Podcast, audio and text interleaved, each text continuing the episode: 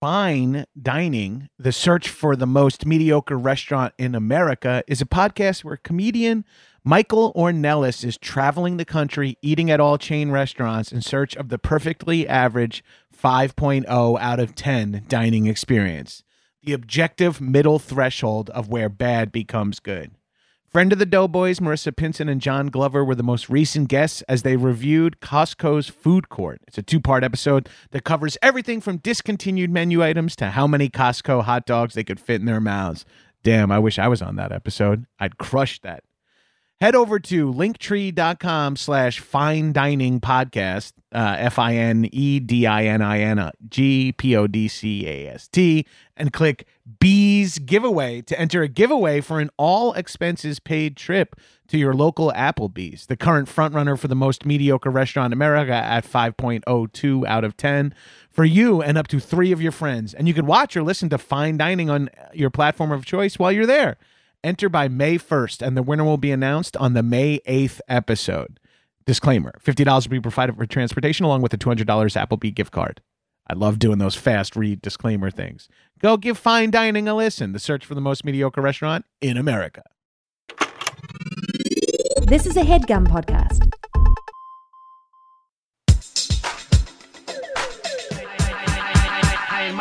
What's up, shitheads? Welcome back to another episode of High and Mighty. It's me, your boy, the number one fuck boy, the number one fuck boy, the number one fuck boy, the number one cuck boy. Still saying it, even though it's way deep into 2017. It's me, Johnny G, John Gabris, the host of High and Mighty. I am not in the High and Mighty studios, so my nearly silent co-host Arthur Gabris is not present, but my nearly silent, silent engineer Nick Rad from the East Coast Headgum office is here, and also joining me, return guest. We called it. We said we would come back and talk about it, and we finally get to do it, guys. Joining me again is Griffin to talk about fate. I, I cannot uh, tell you how excited I am that we're actually doing this. 'cause Dude, it's- when you message me and we're like, wait, you're in New York. How long are you here for? I'm like, I'm doing this. I'm actually doing other High and Mighty episodes. And can you do this time? You're like, it's not ideal, but I can. Because I'll say this, I've continued to get messages on a semi-regular basis, being like, "When's that? When's that coming out?" I surprisingly get a lot too, and, and most of my listeners are, I think, have like canary uh, f- goldfish disease, Yes. where they listen to something for an hour and then blank out and never remember anything. Right, and I think I, I think because we didn't do it right when Fate came out, a lot of them gave up. We did. We talked about the Fast and Furious franchise, like, and put it out Six the weeks week that, before, fa- yeah, like, right, right, yeah, right. We recorded six weeks before, but then the episode you you released it the week of. Right. Yeah. So then as sort when- of before to be like, we're excited. And then we were like, we'll definitely. And for the listeners who don't know, we live on opposite coasts. Right. We're b- busy individuals. But I was we're- filming a TV show for the entire time since we recorded that episode. Right. It was right before you started until the tick. essentially a week ago. yeah. And now you just wrapped the tick. I'm just now available again. and I just yanked you out of the sky Yeah. where you're like, I'm finally going to relax. I'm like, first, Yeah. we talk fate. No, but I got all these fate thoughts bottled up inside of me. that It's I- really funny because I have said on other podcasts I started talking about fate, and I'm like in my head I'm like on other episodes of my Yeah, own podcast yeah. I'm like I really gotta wait till Griffin comes. I back did on. that too. I did that too. We did like a, a mailbag of my show, uh, Blank Check, and someone said like, "What are your thoughts on on fate?" Because they know I've, and I said like, "I'm just gonna give you a very quick once over because I gotta save some stuff for Johnny G." yeah, all right. We well, gotta here we dig are. into it. So let's let's get into it. First Yeah. of all, I loved it. okay, I liked it a lot. Oh, okay. It's the first one that's showing its scaffolding. It reminds me of like the third, uh, like the third Iron Man, which actually was good, or like the second Thor, where I'm like, okay, how many of these can they really do? See, interesting. I love both Iron Man three and Thor two. Oh, I love uh, Iron Man three. I like Yeah. Thor two. I do not. okay, like. Thor Yeah. two I like, but I know I'm in a very very small. You're f- yeah, yeah. That's a club rare there. little thing. Um, And I like we've talked about this on the previous episode, but I like most things, sure, most movies. I'm sure. like, mo- and that's why I loved Fate, and it was exactly what I wanted it to be. But it did start to feel like. Also, I think I might be, and I hate to say this because it's such a hack thing, but like I have weird like fatigue where I'm like, really, I have to see a Star Wars movie every year. Yeah. it's starting to feel less. Ex- it's starting to make me be like. Oh, okay. Well, maybe I'll catch this one. I haven't. Right. I haven't seen Spider Man yet. Yeah. which is crazy for me. Yeah. Like to have not seen a Marvel movie and it really isn't affecting me. it's it's very Mm. bizarre and i think it's weird like it's not even that oh there are too many Marvel movies, so I'm getting tired of Marvel movies. There are too many franchises that are operating with too much frequency Right. Yes. that it it now feels equivalent to like how we watch TV, Where you're like, oh shit, Game of Thrones is back on. There goes my Sunday night. right, Or it's right, like- you know. But but even like I used to watch that. You know, I used to watch the X Files on Thursday, but now like this season's gotten kind of rough, and there's Yeah. this new sitcom I like. So Right, right, right. in a You're like moving shit pre-DVR. around. right, Yeah, right, yeah. right. You know, And you're like, maybe I'll catch that. And then you're like, yeah, I guess I'll DVR Bat War for Planet of the Apes. Right. Or whatever, but, which, by the way, I did see and loved. yeah, it was really good, but but it's like I looked at that movie did kind of poorly, which is very bizarre because it's like one franchise where each film's been kind of better than the last, where it's grown and it And has it's a like singular franchise. It's not a extended universe Right. either. And I kind of felt like, well, it seems like there's franchise fatigue, like kicking in with Pirates and Transformers and these other movies that have been like Bloom's been off the rose for a couple entries in a row Right, now. right, right, And yeah. I was like, but Planet of the Apes is going to turn that tide. I think there's just a general like, you're you're asking too much of me. Well, like there's it's- too many different narratives I'm having to hold on to these And days. It's also the people who go to all these movies, the people like myself, and I'm assuming they- Myself as well. Yeah, Yeah, they right. exist uh, f- throughout uh, America and the world. I feel like you're like, well, I truly can't go to the movies once a week. Like I Sure. would like to, but I truly can't. And if I miss a movie opening weekend. And also, I'd never hear very good things about it. Yeah. I'm gonna not maybe get around to see. Like when I finally get to go to the the- like, for example, I was like out of the out of town for a while. Yeah. I was in New Zealand traveling and in New York for a while. I missed a bunch of stuff, and it was around the time of Spider Man, War for Planet of the Apes, Uh-huh. Baby Driver, like those movies. That like that six week span, and I came back and I was like. Oh shit, I can see two movies this week. And I started trying to catch up, and I found myself having to prioritize rather than going, What's out? I'll see it. Mm-hmm. Right. And I was like, Holy shit, I never got around to seeing Spider Man, and I don't, I'm not upset about it. Yeah. And that terrifies me. If you told 15 year old Gabriel, Sure, wh- like- you're gonna skip a Spider-Man movie. You're gonna be not exci- you're gonna be underwhelmed by a Star Wars movie in 2017 and not care about 2018 Star Wars. you're going to turn down the opportunity to see Spider-Man fight Michael Keaton. right.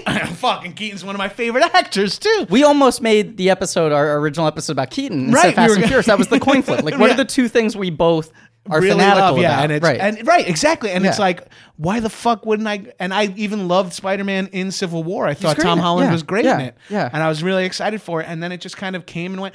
And I think we have to like every bit of hype for new movies feels so uh, fabricated now, and it's really agree. upsetting. Yeah, right. Whether they're good or whether they're bad. Like every week you hear that something's the worst movie of the summer and the best movie of the summer. Right, dude. Holy shit! I haven't like that makes so much sense. That's not a way I've heard it phrased yet, but that's that's exactly what it is. It's like Skull Island, garbage. Skull Island, changing the game. Yeah. And you're like, wait, I saw Finally, Skull a Island. return to Yeah. form. I saw Skull Island. I loved it. It was fun. Yeah. There was big apes. There was guns. Uh, It was a period piece. I'm into it. Eugene Cordero shooting a machine gun. How can I Yeah, not good, be excited? good. Ticket bought. Yeah. I'm in. And then it's like, and people are like, this is what's wrong with cinema. Or some people are like, finally, the world is coming around to cinema. Which I think also uh, the world has finally learned to love cinema. Thank you, Skull Island. Um, like Russians are crying as they salute uh, a, a printed up photo of the poster. I think there's an element too of the fact that like uh, it, everyone, uh, everyone's opinion kind of holds equal weight on the internet. Which is upsetting. Right. And I'm so tired of that shit. because even if it's like, well, this is the uh, A.O. Scott of the New York Times, a critic I respect, and, Yeah. and here is someone whose name is literally like uh, MAGA weed killer 420, you know? Yeah. They're both, their quotes about Kong Skull Island are existing right next to each other in the same platform and the same font. Right, right, And it right. just kind of becomes information that just like goes one ear and out the other. Yeah. And I'm not a big fan of Rotten Tomatoes either. No, Rotten Tomatoes can fucking suck a dick. Can I talk about Rotten Tomatoes for a second? Yeah, Uh, let's do it, please. Because I, I have some strong opinions about Rotten Tomatoes as well. uh, I, I've I've had a, a long running crusade against uh, a filmmaker, and I use that term very loosely, Colin Trevorrow.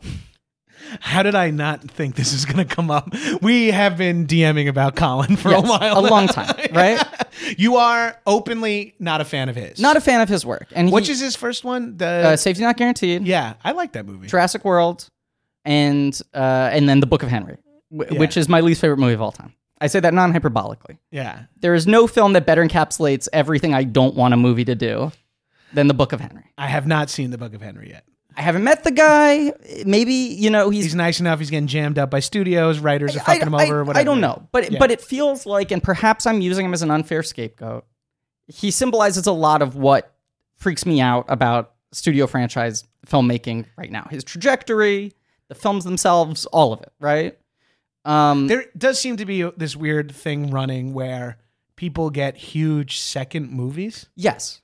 like that is not a thing in any other business. It, you don't get to do a stand up set and then your next stand up set's on Carson. Like, Correct. Correct. Right. You. No one goes from an open mic to a late night slot. right, right. Which is kind of what's happening in the film industry now. yeah, and is it because then the production, uh, the uh, production company and the producers have kind of power over them? That's what I believe it is. That that is my and they don't have understanding to of the pay him situation. an insane. They can pay him what would be an insane amount of money to the director of Kings of Summer. Right. You can give them uh, blockbuster money without having to give them Bruckheimer money. Right. And it's a trend that I think is really bad because I think what they're doing is like, hey, you made an indie film, which is like making an indie film and making like a giant blockbuster, almost two entirely different processes, right?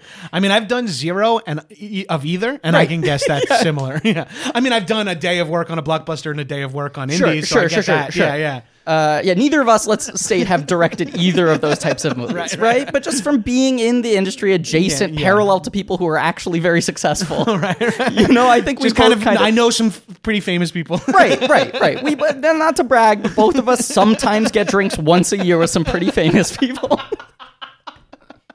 I mean, I know that comes across as a hot brag, but it's true. right, right. It's been a while. And you try to catch up, and you realize certain distances now exist Yeah, just okay, because they're at you're a different famous. level. Of I'm sorry, am I annoying you? They can still kind of keep you in the loop because you're like in the industry, like Yeah. you're professional. You're not totally outside. but of you don't it. want to hear their complaints because you haven't even had a network. Right, sitcom and yet. also their complaints sound like juvenile to you because they were like, "I'm six complaints past that now."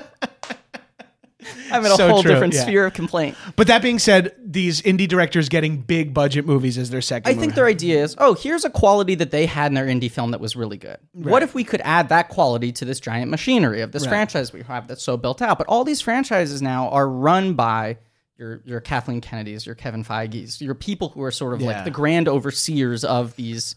Who's the guy that's like ruining them all? Whose name is on like a bunch of bad uh, big budget movies? Uh, Avi, nope, Ari, something, whatever. I forget. Avi Arad, he wa- he was the original no, uh, yeah, oh, Orsi. I'm forgetting. Yeah, I know. Kurtzman Orsi were the guys who like wrote the, first Transformers, and the first Star yeah. Trek. And, now- what did I just watch that Kurtzman directed? The Mummy. oh, Akiva Goldsman's who you Kiva Goldsman is who I'm thinking of. Yes, whose name is like on a lot of big budget flops. right? Yeah. Who wrote Batman and Robin?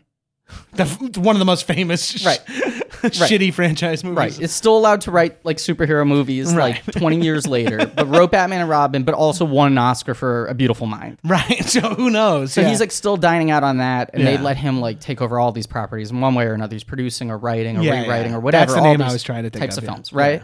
Um, but I think he's a guy who's just been doing solid hack work behind the scenes for a long time right, right, right?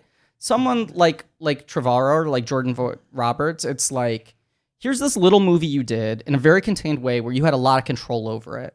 And filmmaking is always tough. You had to make decisions. No one ever has complete, you know, ability to recognize their vision Right. or realize it. because Especially on an indie level, their Oh, yeah, timing yeah, and yeah, money and yeah. just the the rain hits the wrong way. Or, you know, yeah, you're like it rained two days, we lost two days. right right but it's a much more kind of like organic bootstrappy process and then now you're in this thing where there are like a thousand different considerations that are uh, totally counter to just a normal creative storytelling process right, right, right. um, and I, I think they used to want to get people who they knew had managed movies of that size that used to be the th- like you're in nothing until you're in everything. Right, you Right. can't. Uh, you can't write for a TV show until you've written for a TV show. You can't Right. direct a big budget movie until you've directed a big. Somehow you have to just pop into one and like right yeah, yeah. and both in terms of the actors who were leading these movies and the directors who were directing these movies they're more likely to take a flyer on a screenwriter because they can always like you know take the Rewrite script them a away hundred from times. whatever Yeah, but yeah. the people who have to be there on the day doing the work on camera or behind the camera Yeah. they get people who at least had done something that was one tier below that right, right, right. There was you a never steady jumped progression. six tiers. Yeah, like yeah. you look at it in 2002 uh, it was crazy that christopher nolan went from insomnia to Batman right to Dark Knight, which was Batman Begins was his Batman fourth Begins. movie. Right, right, right. You know, Yeah, and that's Memento, Insomnia. Oh, He did Following was like his first tiny the- tiny movie. Yes, yeah, yeah, yeah, yeah. and then he did uh, Memento, which was like a big breakout. And they're like, now you get to make a $60 million cop drama with Al Pacino And that gets Robin released on Williams. Memorial Day, a movie that would never exist today. Right. It just wouldn't happen. I just recently rewatched that. It's too. really fucking good. It's. I oh, I love it. I I th- I liked it. It was better than I remembered it, Uh-huh. and but it also made me be like, I watched that and I was like, oh, Inception is not that great compared to this. You know what I mean? Like, Sure, in a sure. weird way, I was like, Inception blew my mind. I was like, actually, this is kind of fucking cool and weird. Too. You know what I mean? Like, And it's kind of cool to see him just focus on like, you just got to get the script right. Like, there Also aren't to all see- these spinning plates. Al Pacino's big in that movie, but he's late career Pacino small It because he is- has yes. he, he hasn't been that he's not that small in five years in either direction from that movie. It is his last great performance in a theatrical movie. yes, yes. He yes. now either goes big in movies or he plays like subtle creeps on HBO. right, right. He plays famous real Life monsters. Yeah, He's the I shouldn't say Kevorkian's a creepos. monster, but he's a freak. you Creepo. We can say creepo. can say creepo and Madoff creepo. Yeah, that Yeah. makes sense. Yeah. Or no, De Niro did Madoff, right? Oh, sh- did he? they must have had like an arm wrestling match over that. They're one. like, let me have this one. Oh, you want this one? you want uh, but he's doing Paterno now, Right. Oh, fuck. and then what was the other one he did? He did Phil Spector, Oh, Spectre is who I was thinking of when I said uh, when I said. Uh, but he did Madoff. Kevorkian as well. Yeah, right, yeah. right, right. Uh, and then and then he also did Roy Cohn and Angels in America. Oh, Shit. Right. Yeah. Wow. Yeah. That's yeah. He's doing HBO dramas and fucking huge budget and and and uh, what's the Adam S- uh, Sandler one? Where Which he's actually kind of good in. that movie's insane. It features a Dunkin'. It features like five full Dunkin' Donuts commercials. Cappuccino.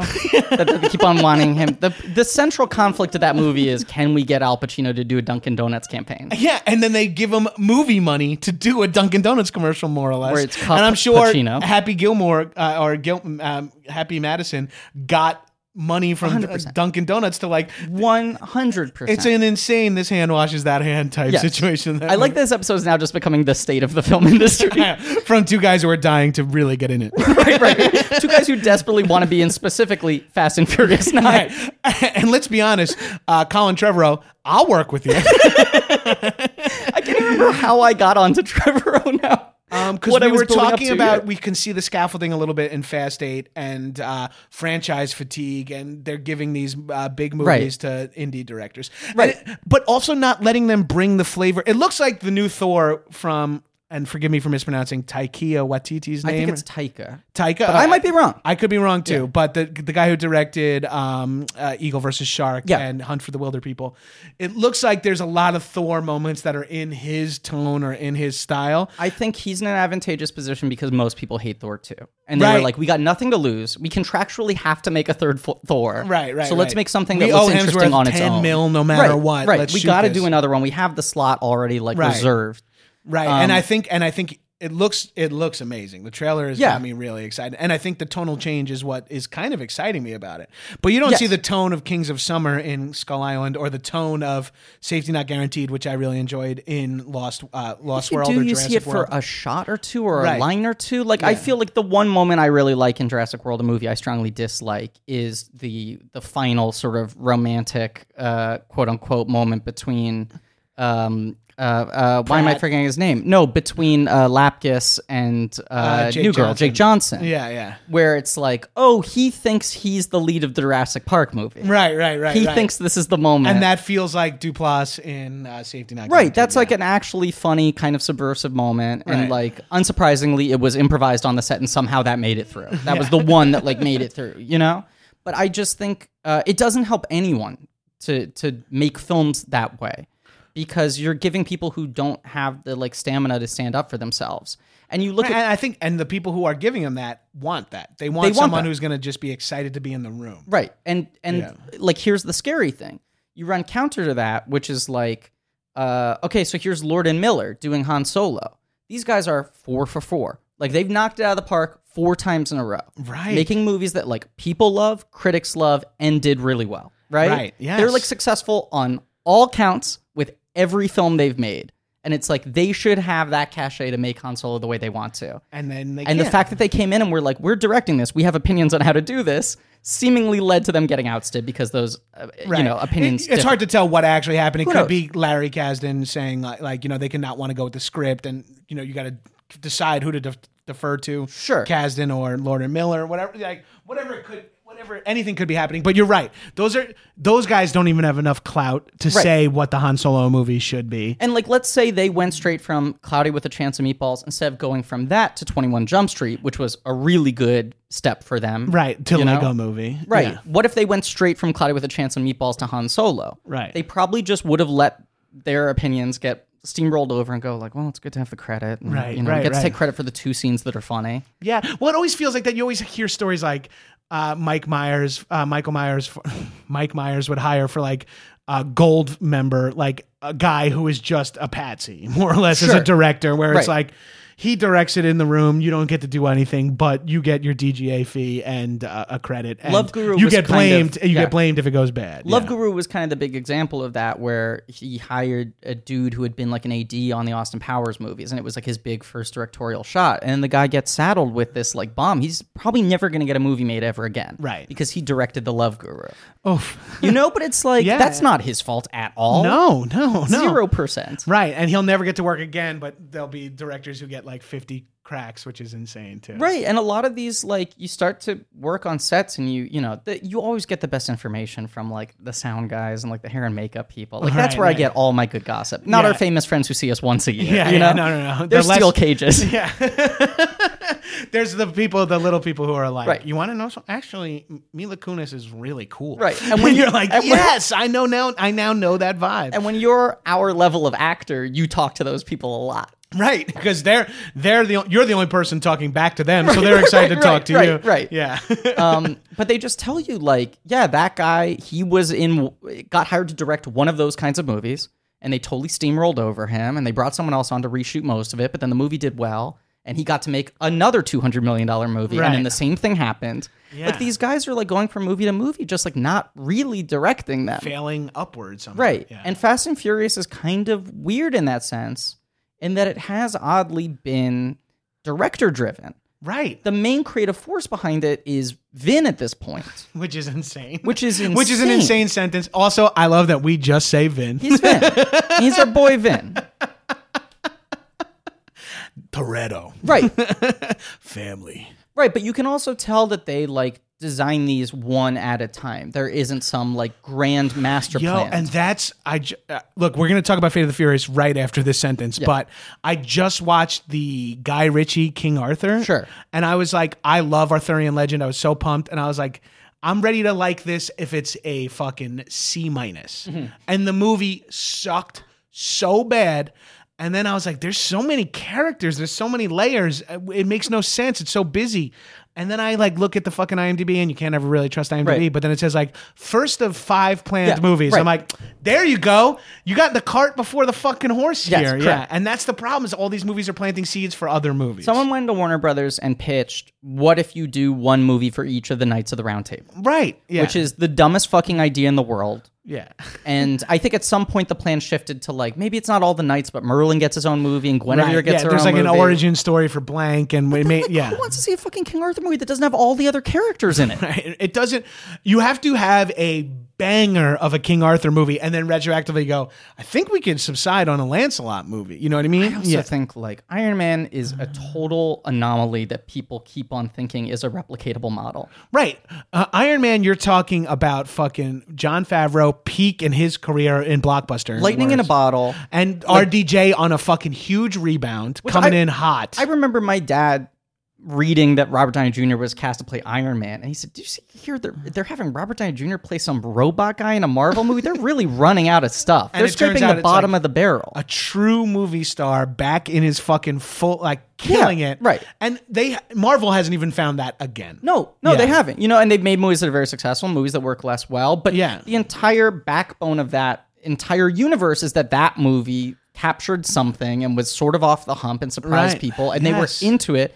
And the entire vibe and comedic sensibility of all the Marvel movies has been reverse engineered From by Iron what Man. they accidentally landed on on set, because Right. apparently that movie was largely improvised. Right, because it's Favreau and Right. because it's RDJ, Right, and it's and they're both yeah. like riffers. Yeah, yeah, Right. and that's you're looking at a movie that's like the formula is like it's like 28% funny. Right. And then every Marvel movie's like, "Yep, there you go." But you can't try to like reverse engineer that movie. No, no. You cannot try to reverse engineer a franchise from that movie. Which is crazy. And now we're on we're going to see m- movie f- 25 of that franchise this week right. or whatever. But they yeah. just were smart when they realized they had something to keep going with it. yeah.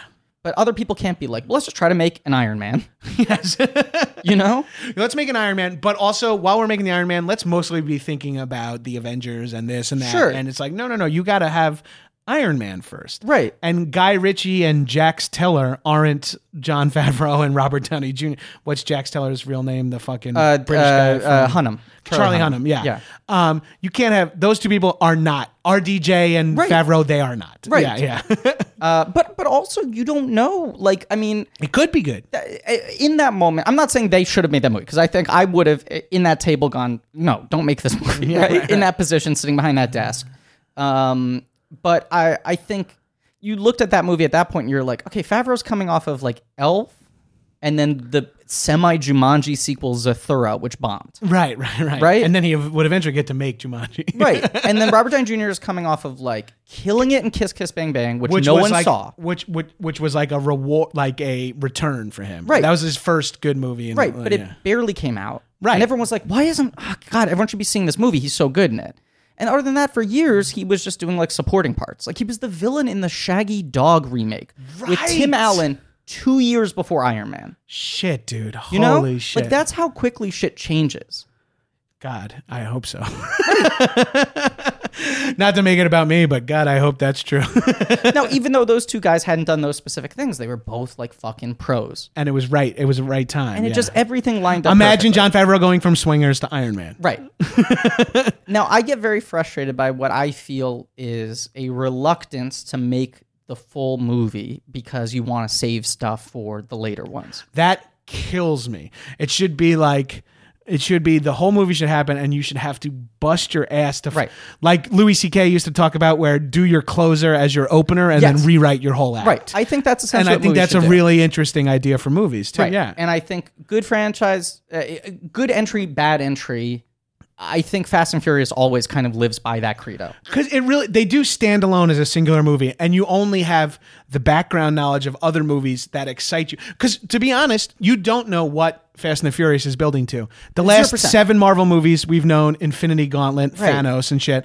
And it's getting tiring that we're fighting Thanos light over and over again and Yes. just shooting energy beams at some celestial being that's this level of Yes, it does. indestructible and blah blah blah. But I think Fast and Furious leaves it all on the dance floor, certainly in terms of you know set pieces. Yeah. But also in terms of we talked a lot in our previous and trying to episode. top themselves rather than trying to not top their next movie. Right. But the fact that Fast and Furious has become really, really indebted to soap operas, I think, is really important because it's like these big emotional swings for what like the central dramatic conflict of each entry is. It's cr- and I think Fate is the first one where you're like easy like Right. uh we get it family is important but the introduction of young Dominic Yes. and that whole sequence which I'm when I was watching it in the theater and Vin Diesel welled up those two possibly CGI tears like I, it looked so insane when he welled up those two giant like I think Vin Diesel was even like no no my guy has big you know Dominic Toretto has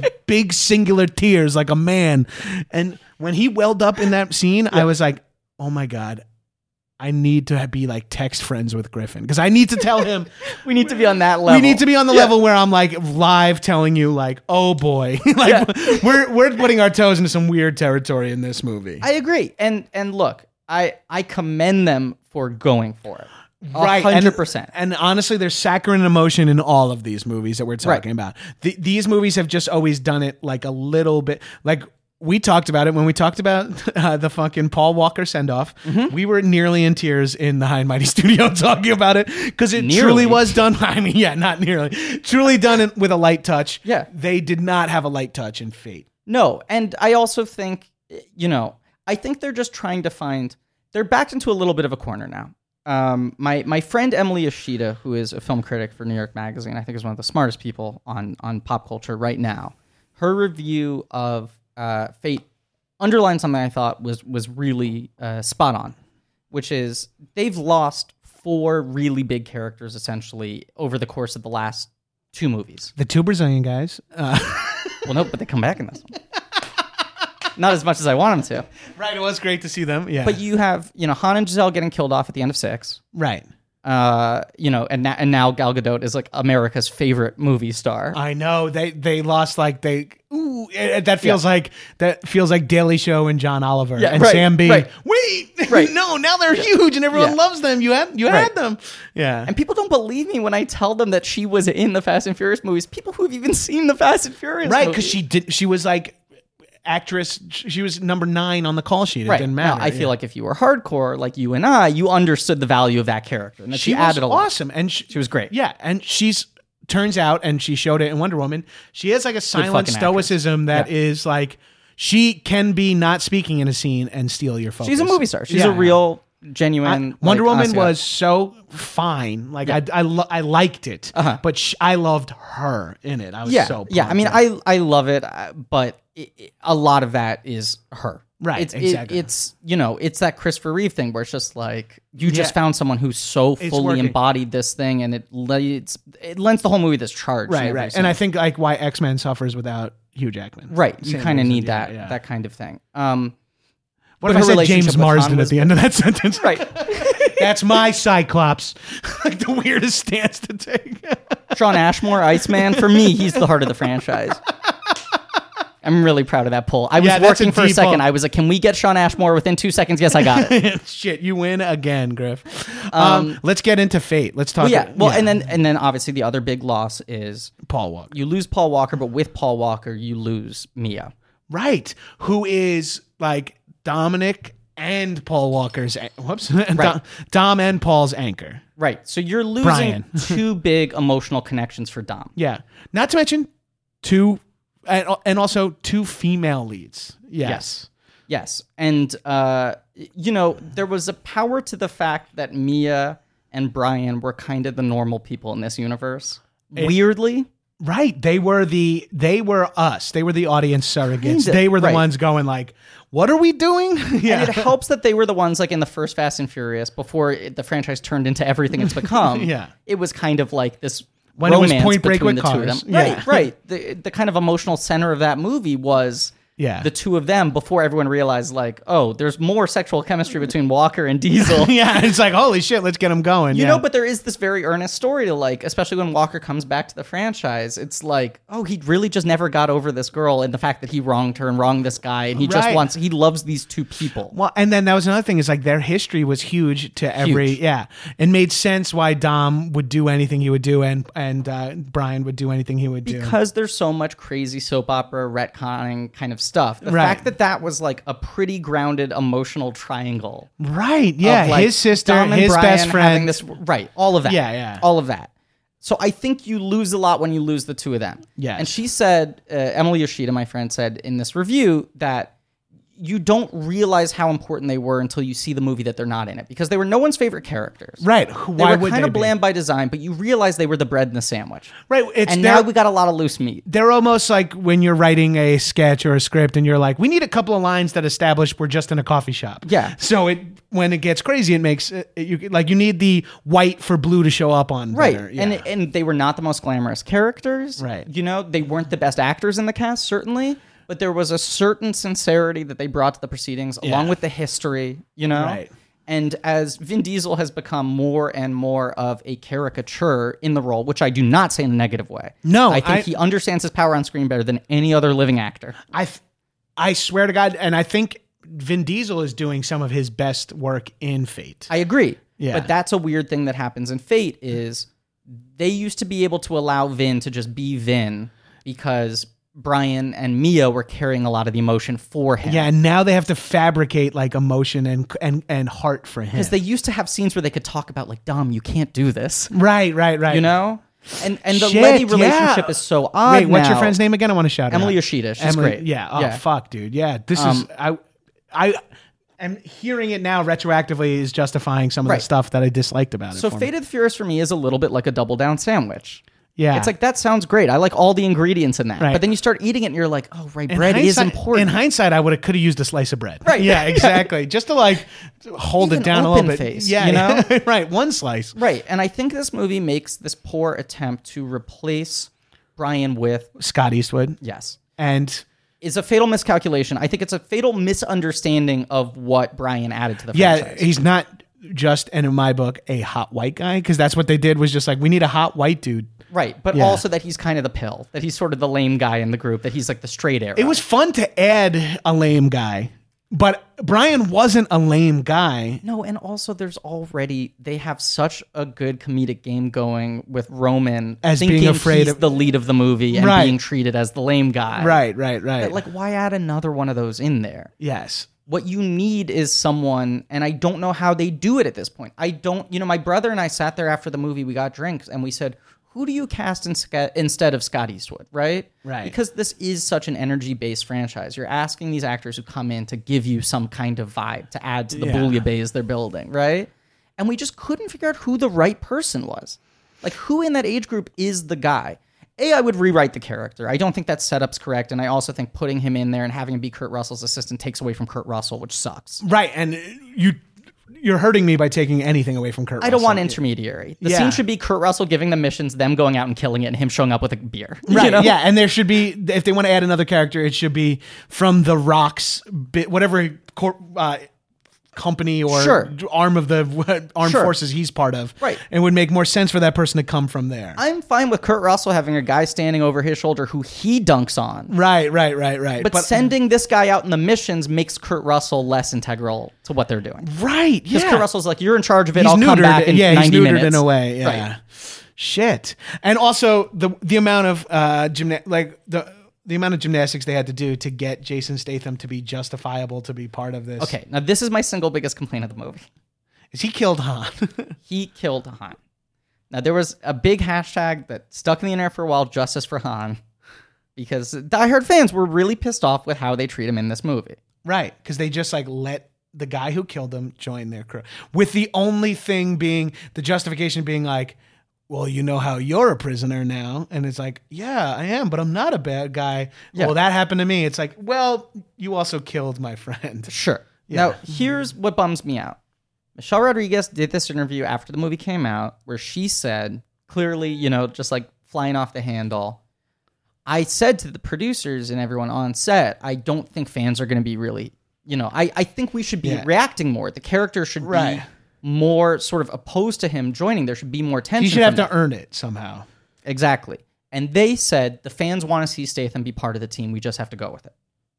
Now, what annoys me is I don't think it's an either or situation. I think the movie would be better if they actually, as much as it is a sweaty justification, this sense of this is the only man who was ever able to successfully track down Dominic Toretto Is you solid. have to use him is solid. Yes, And I the agree. movie would be more powerful dramatically if they were uneasy bedfellows right, which instead they only do that with The Rock and Statham. Everyone else kind of accepts him. right, and it makes less sense because they, the Rock wasn't close to Han. Right, and The The Rock, Rock, Statham and also thing- the Rock jumped out of a window and broke his arm. Right, from the Rock Statham. Statham thing feels like a dick measuring contest, and it's mostly played for laughs. And, and I they think just the did comedy's that, with, good and with they the two did of that them. with Rock and Toretto from Exactly. five and six. Yeah, and that was Exactly. what bothered me is that that relationship was the same, and it's like. I understand if you're writing these movies or producing these movies, you're taking the comedy away from Vin Diesel and giving it to The Rock and Sure. Statham. Smart move. good move, and the two of them have really good chemistry together. They're Yes. good together. I get yeah, that. Yeah, and they are that prison scene is dope. Right, That yeah, but here's what they should have done. That relationship can function intact as it does in the movie, but everyone else should be like, "Fuck this guy." when he rescues the kid should be when they all say like he's not that bad of a guy. And I think you should have heard from Statham some sort of like uh what's the word I'm looking for? Not regret, but you know some sort of like guys, look, I'm sorry we, we were at war, shit happened, Right. blah blah blah. I now know what you your intentions were good. My brother is like Which instead, there's that moment where The Rock finds that like diploma of his military service and realizes that he was kind of brainwashed and all of that stuff. Yeah. But only The Rock finds that out. Like he only gets redemption in The Rock's eyes, who's the guy he needs to be redeemed least to. Right. right cuz he didn't uh, ki- like the rock wasn't friends with Han. And essentially, like Shaw, like knocked over a domino that resulted to all four characters being killed that we've Right, lost. right, right. You know, because I mean, well, I guess he's not responsible for Giselle's death. Uh, his brother is, Yes. but he certainly directly kills Han. And then in trying to get justice for Han, that leads to I mean, well, Mia Right. Mia and Brian don't die, but they leave the group. you Right, know? right, right. And that's like a different that like that's a Sure. meta outside of the movie. Sure, but the problem. family is so fractured at this point, a- and it is weird when you're like, oh right, if you remove Dom because you have him flip to the bad side on this one, then the group is like four people. It did feel weird. And honestly, I like the idea of Dom going rogue. That's like a fun idea. Yeah. But I, there, th- that should be, it feels like eight makes sense. Like if you're coming up with the eighth premise, that's Yeah. fine. But like it, I really didn't like, not only I didn't think I would, I hated not seeing him and Brian together, obviously. And I really hated not seeing him with anyone Yeah, and it was really weird. Like I, Charlize was great, but isn't it now? Now she's a hacker and she's the best, and then the uh, Furious Gang has two, hack- two hackers. who are hacking side by side. Which look, I you can they change their characters fast and loose to fit the movie they want to make. Why not make one of them more of like an equipment guy, and Which one I, of them more I of like mean, a hacker? Ludacris started, Started as like out a as, as- like a the guy who put radios in their car. Right, right. now he's That was like the, the thing, like- number one hacker in the world. Right. And why don't you can just casually let him take a back seat? Right. And th- let him take over like, the he's souping up the gearhead. cars. Right, Yeah, right. exactly. He's the And you- machinery nerd. She's like the literal hacker. Yeah, and then you now you have two people kind of eating each other's lunches with premise like where they're both hacking against. Cy- and by Right. the way, naming the female characters the the hacker character Is- Cipher is amazing. Is insane. I mean, come Cipher On. Rage? No, no. Cipher Rage is uh, After Earth. Oh right, right. What's her name? Cipher is just like yeah. the most standard hacker name. You know, Yes. yes. One hundred percent. Right.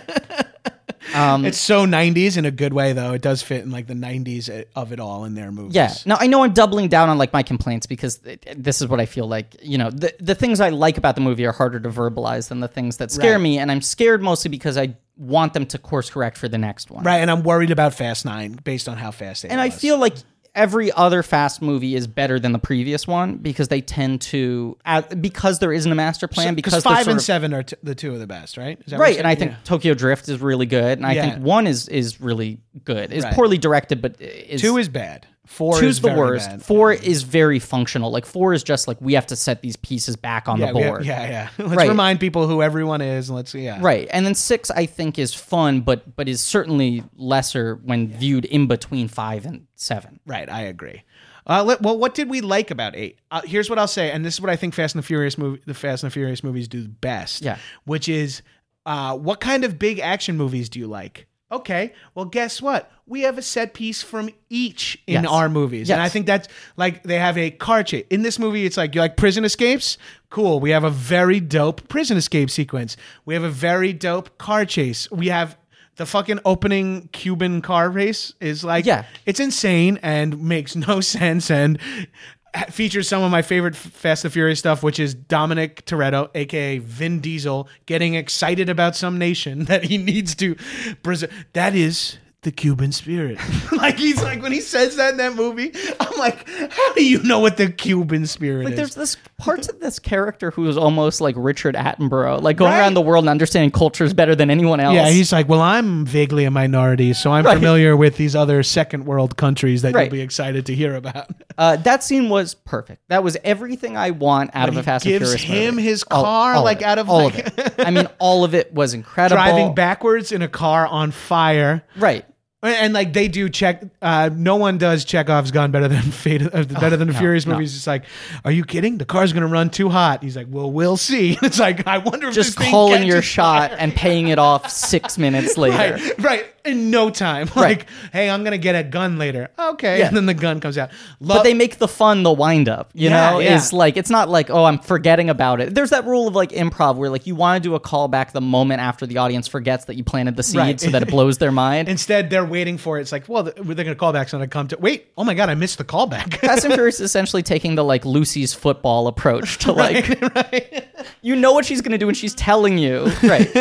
And then I love the uh al- also in this movie the Statham child rescue thing. Yes. It's like the first full blown comedy action set piece Yeah. that they have in the movies, right, which I like. which I thought was a smart move on their part because it's like we're towing that line. Yeah. let's just fucking do it. Now I don't want him to get too self-aware. I don't want an entire movie to feel like that. Yeah, I don't want to be National Lampoon's Loaded Weapon, Right. Which I love, but I don't want. That It's a for my masterpiece. favorite- We Yeah, both yeah, agree. We don't yeah. need to qualify that.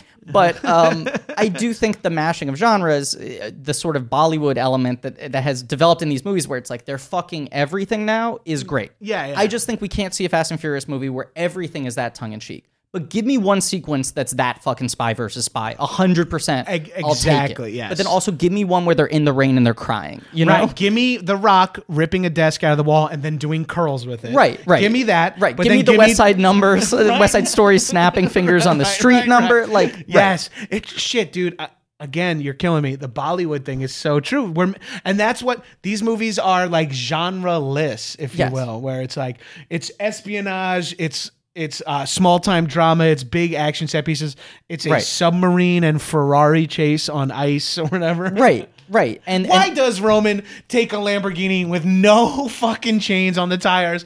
Like they have access to everything. He can put snow tires on the Lamborghini. I mean, Tej's smart. He takes a tank, takes the ripcord. Yeah. But he takes a fucking like l- uh, purple Lambo on ice. I mean, you could argue they're He knows actually what he's playing the doing. character's game well. Well, no, because Roman's an idiot. you know? he's right. But you also can argue He's that trying to like, showboat, yeah. He can he couldn't do that on ice. These guys are professional drivers. Right. Remember, like, right. You know that's what's how they ano- all started, Yeah. sort of, as Right. drivers. Right. He- uh, yeah, he was a rally car driver, right? Or a demolition derby and too fast.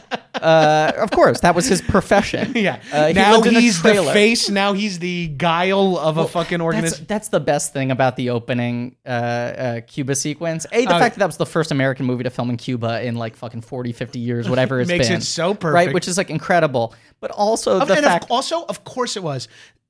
I think Vin Diesel understands like international appeal more than any other. Wor- 100%. Like, is the triple X, and we talked about a little bit on Yes. the last one. The triple X movies is like got Donnie Yen, a huge British Right. soccer star, an Asian DJ you don't know, Right, right. they're Ruby Rose, like- right, like, exactly. These uh, people yeah. who are like have million, are maybe not aren't the best actors or known as actors. Right. Even. He knows that they have followings, and like it would be exciting to put them all in a movie together. right, and Yeah. that's but, like.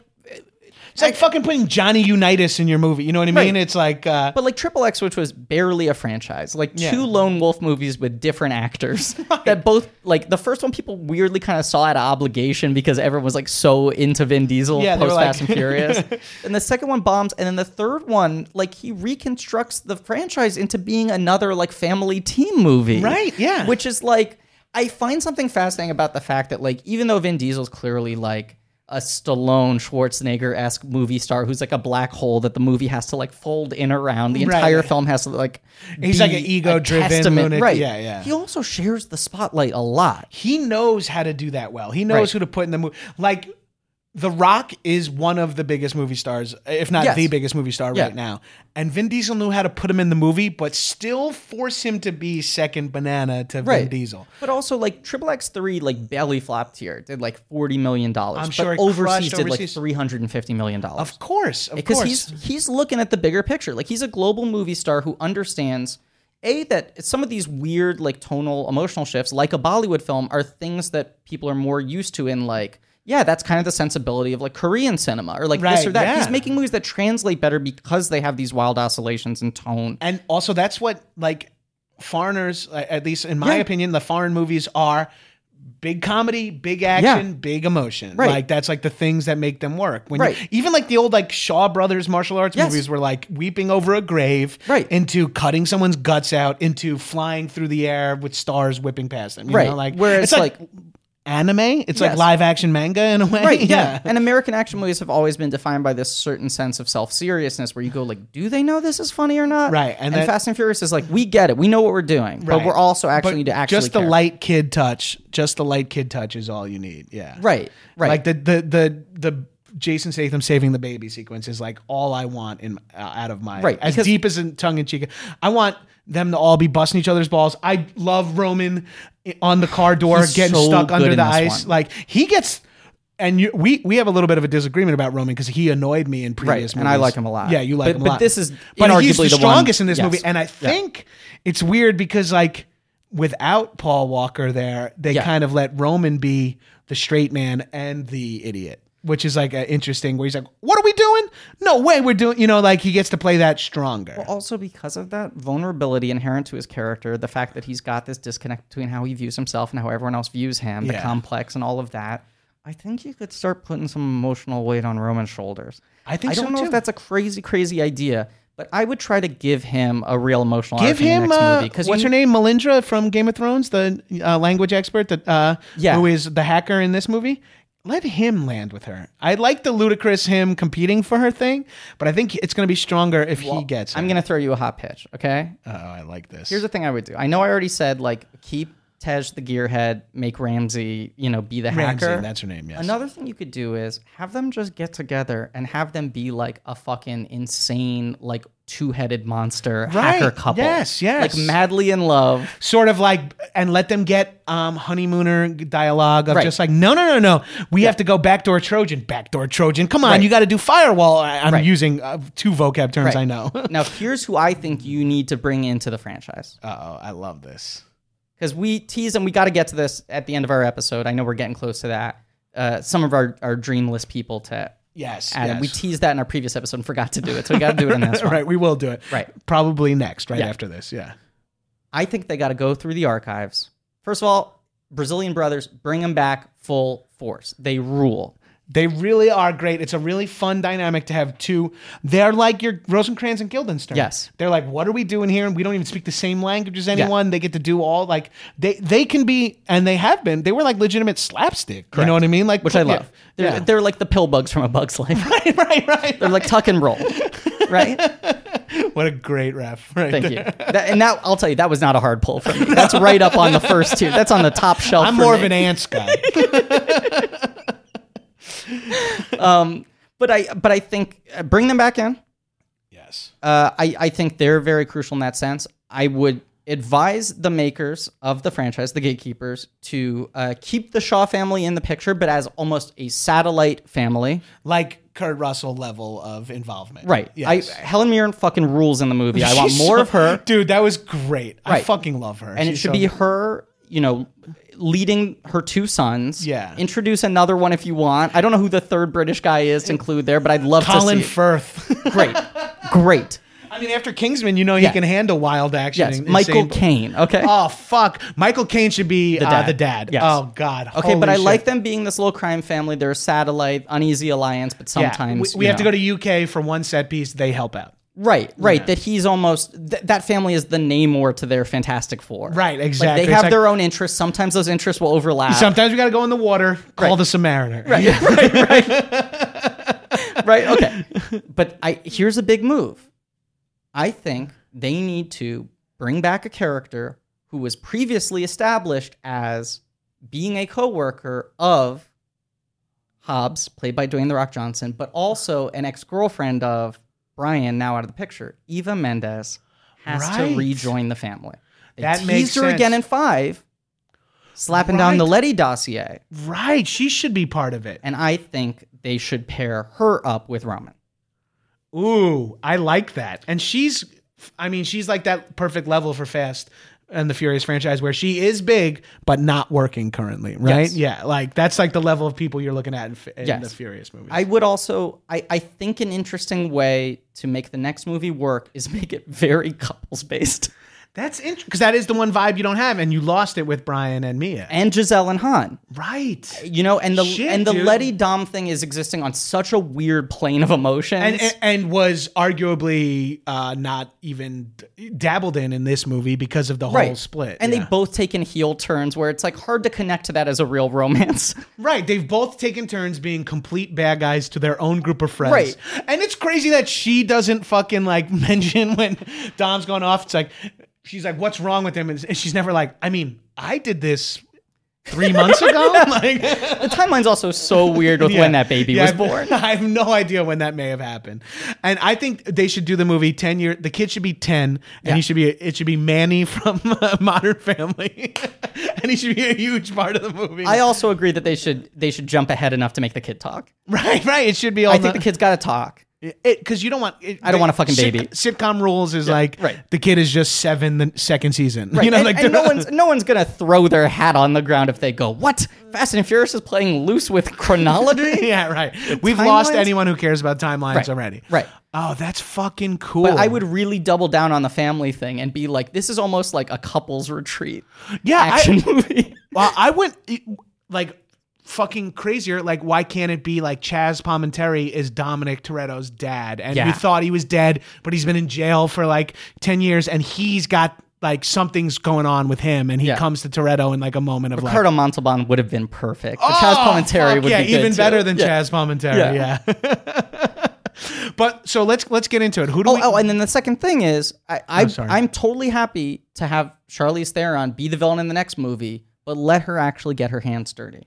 Right. It felt weird. I loved seeing Tormund Giantsbane or whatever his Yeah, name is. yes. But like let's see her fucking off some people. Let- It's like we know that like fucking Charlize is like one of the best action stars alive, like secretly. yeah, yeah. We just saw Atomic Blonde, which She's- I didn't love, but she's fucking She's the best fucking part amazing. of it. in and a far also way. like uh, Mad Max Fury Road much like Right. no one's better at behind the wheel acting than Charlize. Right, right. How come we're not she's not driving? She's like it? in a computer lab in a plane. Yeah, and dreads. Come Right. on. Like well, I was down with that. I think that's like I, I just in a movie imagine- that's really touches on cultural stuff well to have the one dreadlock character be the white I love the character. idea that she came in with a picture of Rachel Dolezal and was like, "How close can you bring me to this?" Get me the Dolezal, baby. But I, I think I want to see her be a physical adversary now. Right, and I think she can be, right? A hundred Yeah, percent. Especially now she's jumped out of the plane. I know it's crazy, but I think they need like I think the movie needs like a fucking rewash where we like Yeah. lose Scott uh, Eastwood or whatever. Correct. Handsome motherfucker, BT. Yeah, Dubs. good looking guy. But wouldn't kick him out of bed. right, but we don't need handsome. We, do not. have Vin Diesel. We need heart. Yeah, yeah. We have the most handsome man in the history. Uh, of we cinema. don't need comic relief because that would stand out too much in this movie. You can't add like Galifianakis as Right. someone like Right. It would stand. You we're talking. You don't go harder comedy than Tyrese. Yeah. So you can't have anyone who actually has any comedic s- chops. Right. Because that is like not the level of this movie. We're talking one liner style. But I'm saying like. We don't need a Bruce Willis because that eats Kurt uh, Russell's lunch. Sure. We have Kurt. We don't need any other old guy who we're excited to see in Right. I a mean, movie. I talked about Janelle Monae. I really like. I think Shit, would be dude. a good fucking fit. I think Shit, she's dude. got Yeah. the exact right vibe to fit into it. And she's my new favorite movie star. She's so good. That would be awesome. She's and like this goes with like this doesn't matter as much because she's a female actress and she's very talented, but she is goddamn beautiful. yeah, like she's like one of those people who are like, I'm like, how have I not seen you yet? And, like, it's, and it's yeah. that weird like 1940s movie star thing, right Where, where, it just you're like, feels like, you see her in like five different looks with five complete Yeah. different hairstyles, and you're like, you're beautiful, you're beautiful, you're beautiful. yes, Yeah, I would love to see her in any capacity, any side. of Right, the battle, right. Oh, right. shit, I she- think she'd be a really good fit. My top guy I wanted for years, but now I think it it almost would be overpowering to put him in there was Keanu. But Right, I think but now John he's Wick too has so big. much become its thing. Right, right. He would have been great pre. He would have been a great bad guy. You don't really see him get to play agree. evil. I think if they hadn't made John Wick 2, and I'm happy they did, and I'm happy the John Wick franchise is healthy, Right, right. but I think if they hadn't made John Wick 2, This would be Keanu's big blockbuster. You're Right. right. Oh, shit, that would have been fucking cool. you know? yeah, who is who is like like around that same level that could be great to pop up as a bad guy or like to collaborate with Cypher in this next like who's like Keanu's because Keanu's Right. the right age too, like which is hard. Yes. Yeah, which is like it's hard to find that age that's right. Like fuck. Here's a person I think would also be a very good villain. Salma Hayek. Ooh. Ooh. I don't know if yeah, you saw dude. Savages, the Oliver Stone movie. I did, and I loved it. really fucking I good in that. Weirdly liked it, and Yeah. it's despite having Riggins, who is like ruined every movie. Yeah, that since. movie. Yeah, yeah, yeah. Shit, that would fuck, dude. I mean, and now again, maybe I'm only thinking this because you said uh, John Wick, but Liguizamo would be awesome. Yes. and he is playing like a car mechanic, so maybe it's a little too uh, lateral. But shit, I would. I mean, we both know we would love to see Keaton, but now I think Right. with him and Spider Man, it feels like he's got too many big budget movies that he's dead. Like I, I want- agree. Like seeing Kurt Russell in this movie before Kurt Russell really came back was exciting. You know what I mean? yes, Yeah. yes. And it was cool to see, like, oh man, he's in like Guardians of the Galaxy and Fast and Furious. Like, he's now become the elder statesman of Right, the of biggest these- franchises. So fucking dope. Um, you know, just because the movie's always got a toe in like respecting the history of car movies, it would be nice to get like a one scene cameo from Burt Reynolds before he dies. I know it's kind of a completely different world of car films. Right, right. That would be a flashback. Yeah. that would be fucking awesome. Right. Or like, yeah, why why wouldn't Burt Reynolds be why wouldn't T- Toretto drag race Burt Reynolds in that in one of their random cold open scenes? They're in like Dubai. Oh, d- they've done Dubai. It would have Right. to be what's the hot new Let's guess the location of the opening of this movie. What's like the hottest new Guam. I truly think with the whole Korea thing or North Korea even. Yes. I feel like they would shoot a scene in like Korea like under the auspices that it's North Korea. Yeah. Yeah, like the second we solve things in North Korea, th- Fast and Furious will shoot a cold open there. They also because I was just hearing the reports when they were filming, and they were saying they were filming in Reykjavik. So I was like, okay, they're going to Iceland. That's an interesting thing. And then I go to see the movie, and it's like, no, it's Russia. They shot in Iceland because, of course, they didn't want to shoot in Russia, but they're making it Russia. This film is obviously unafraid to like hold their finger right above. yeah, the one of my button. favorite conceits of action movies, and one of my favorite tropes, and it's big time in this movie, Yeah. is like when you get to justify your heroes murdering, and they literally say, uh, "But it's in Russian space." It's like, no, all the Russians are out. It's only terrorists. It's like, oh, cool, so we could kill whoever we want, and the audience won't think we're fucked up, and they're Right. like, "Yup." Yeah. And then wait a minute, let's before we get out of here, I gotta say. Roman cracking wise throughout that whole snow car chase, but then point blank ranges kills three dudes. That was a little tonally off. I, agree with thought when he puts a gun to the guy's head at like point blank range and pulls the trigger, he's like, Yeah. "How come nobody gives me no respect?" I'm like, "Oh my god, have a little moment. You you're openly and that's close combat murder. That's not something you see a lot in Fate uh, in the Furious No, movies." and that uh, felt like almost a contractual thing where he's like, "Can I have one movie Can star I have moment?" the bad? Yeah, Right. that's the. as and they were me and like, Lapkus uh, always say, misjudged. that's the Stefan Urkel thing where it's like, Sure. can I be cool in this Yeah, scene? and you're like, right, fine. right right which is a big part of these movies is you can tell they're a negotiation between all these different star egos which is some of where the fun of Toretto's it. like, I'm not going to lose a fight. It's like, Right. well, we got to demonstrate how powerful The Rock is. He's like, how about a tie? You're Right, like, right. all right, Right. fine. now here's my delayed answer to who you know i think they as you said went oh who's a handsome kind of boring white guy yeah. with Scott Eastwood and uh, you know to have him be the kind of suit character which i think you do kind of need not the guy they're all dunking on but the guy who's kind of the stick in the mud like boy Right. scout in the Like, group. I don't know, guys. This doesn't seem legal. right right, yeah, yeah. i think you do need that A company man. Yeah. that dude, okay? But you need someone with better comedic chops and someone with a certain amount of uh, uh, sincerity. Because that's the big thing that Paul Walker had going for him. He was not the world's greatest actor. I No. love him. He was my darling baby boy, and I miss him every day. and he uh, was handsome, but not like f- uh, he was not like all he is is looks. Sure, He- there, was, a something certain about him, yeah. integrity to him, just where he seemed honest, you Yeah. know? Uh, here's who I would bring in as a suit John Cho. Shit, dude. That would be fucking banging. John Cho is, I think, quietly one of the best straight men in Hollywood. Holy shit. Yeah, he's really good. You're talk- we're talking Harold and Kumar, Yeah. too, right? Yeah. The dude's good. The dude's a fucking good actor. Yes. He can do action. he could do l- comedy. We've seen it, so he can have some of He's those great moments. looking, and Yeah. no one ever gives him enough to do.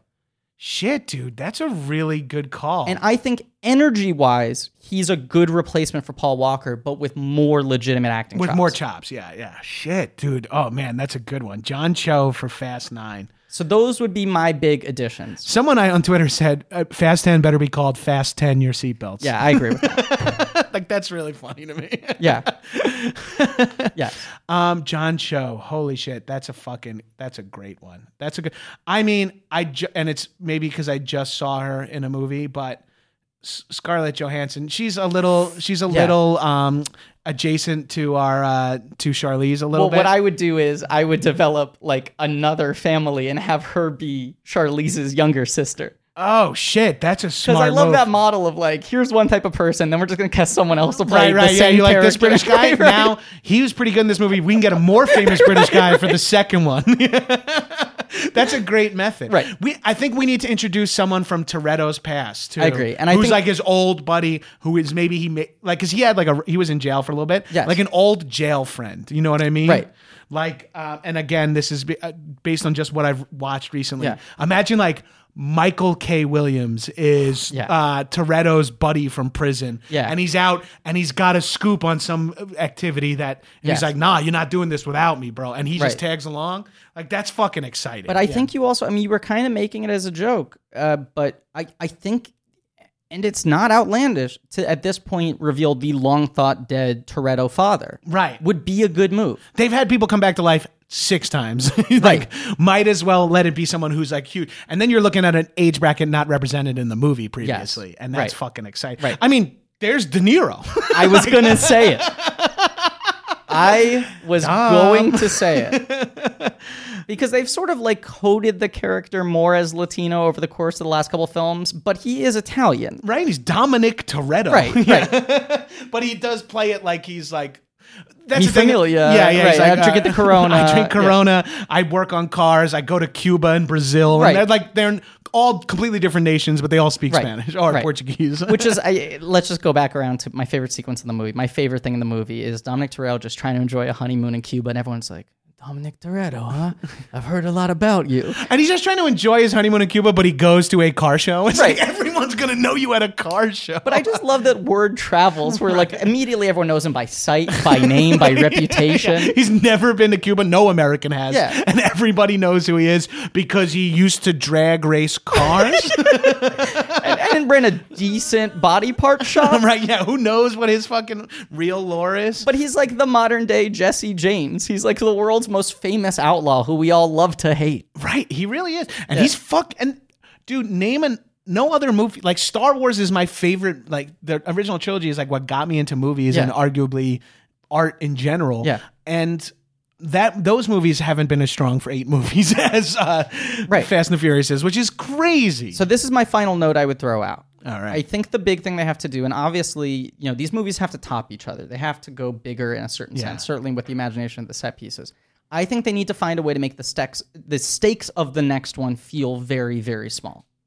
feel small, Right. right? I think a good model for that is like Spectre. Yes, where it's Where, like, like- one, like it's only dangerous to Toretto, Right. And like Quantum of Solace got too big. They Right. sort of lost the plot. And, and, then it's they're hard like- to top a a terrorist who wants the world to blow each other up, Right. In cipher. So now I think you shrink it down to Toretto's kid is in danger. yeah. You shrink it down to that small, Because and it's introducing the Toretto, kid- and he's like, "Guys, I got this." Kid and does everyone's give like, us a good emotional Achilles heel for Right. Dom. something that can fuck him up. But then the problem is him having to be bad overrides that. Right. And the other bummer of the movie is you don't get to see Dom work with the team, which unbalances the film because Dom has to have as much screen time or more than anyone else. right, But the and you Dom, don't need to see the bad guys' machinations as much. Right, as but you- Dom can only do scenes with the bad guys. Right, Because he's far away from everyone else. Yes, So, that- like, that's kind of a bummer. Get him back in there, get the kid, put the kid in danger, bring Yeah. his dad into the picture. Right. Make it feel very, very personal. yeah, You know? Bring fucking uh, Brian's like a, a a a friend of Brian's or a friend of someone who's died. Like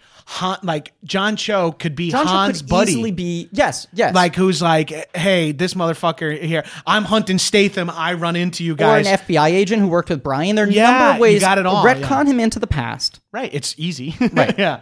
Mendez is right there. Just grab her off the table. Fuck yeah. Good call, dude. Also. The other way to think about it, and we really should wrap up. Um, Yeah, this is the end of the episode. This is the end of the episode. But another thing is like another good way to look at fa- the fast mu- movies is what nationality isn't present. Yes. like we have to have modest Yahoo or something join, like Right. some Orthodox Jew or uh, a, like a, mi- a Middle Eastern guy, Laverne Like- Cox, Yeah, you know? like uh, y- fuck, dude. Yeah. holy shit. Now you got me, guy. I'm- I'm- you got me excited. Laverne Cox Get would Laverne be Cox fucking in awesome. there. Yeah. Laverne, like, let's get a hashtag on Laverne Cox for Fast Nine. Yeah.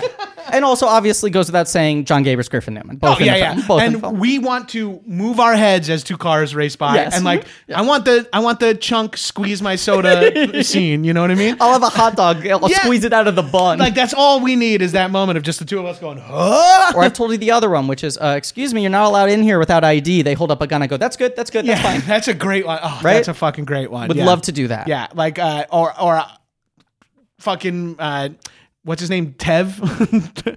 uh, what's uh, Ludacris's name? Chris Tej. Ludacris- Tej. Tej jumps in my cab. He's like, "Smash!" And I'm like, "I'm getting out of here." You know, like I want that little one scene where I'm Right. like, "Are you kidding me, bro? I don't own this thing," and I jump out. That would be a great a great scene is you're the cab driver, the Uber driver driving one of the family members. They're trying to give you directions. Yeah, And, and you're they're like, like- "Oh, what? You're some fucking car expert?" Yeah, they're like, yeah, and the directions are like, drift here through the tunnel.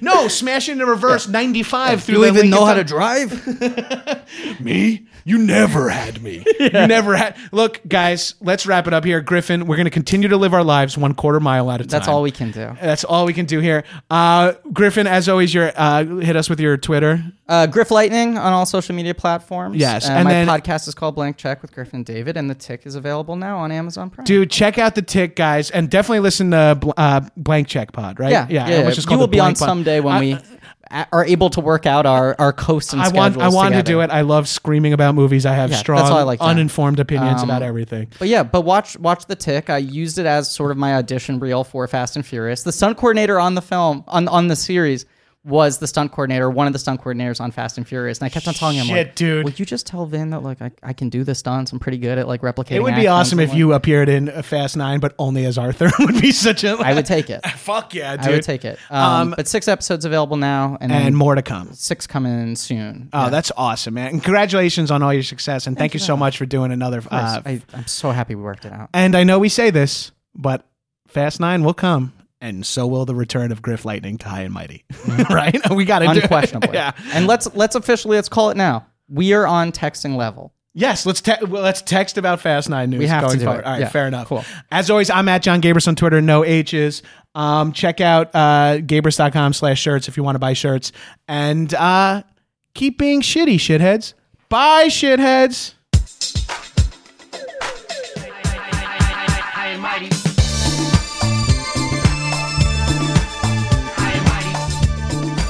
That was a headgum podcast.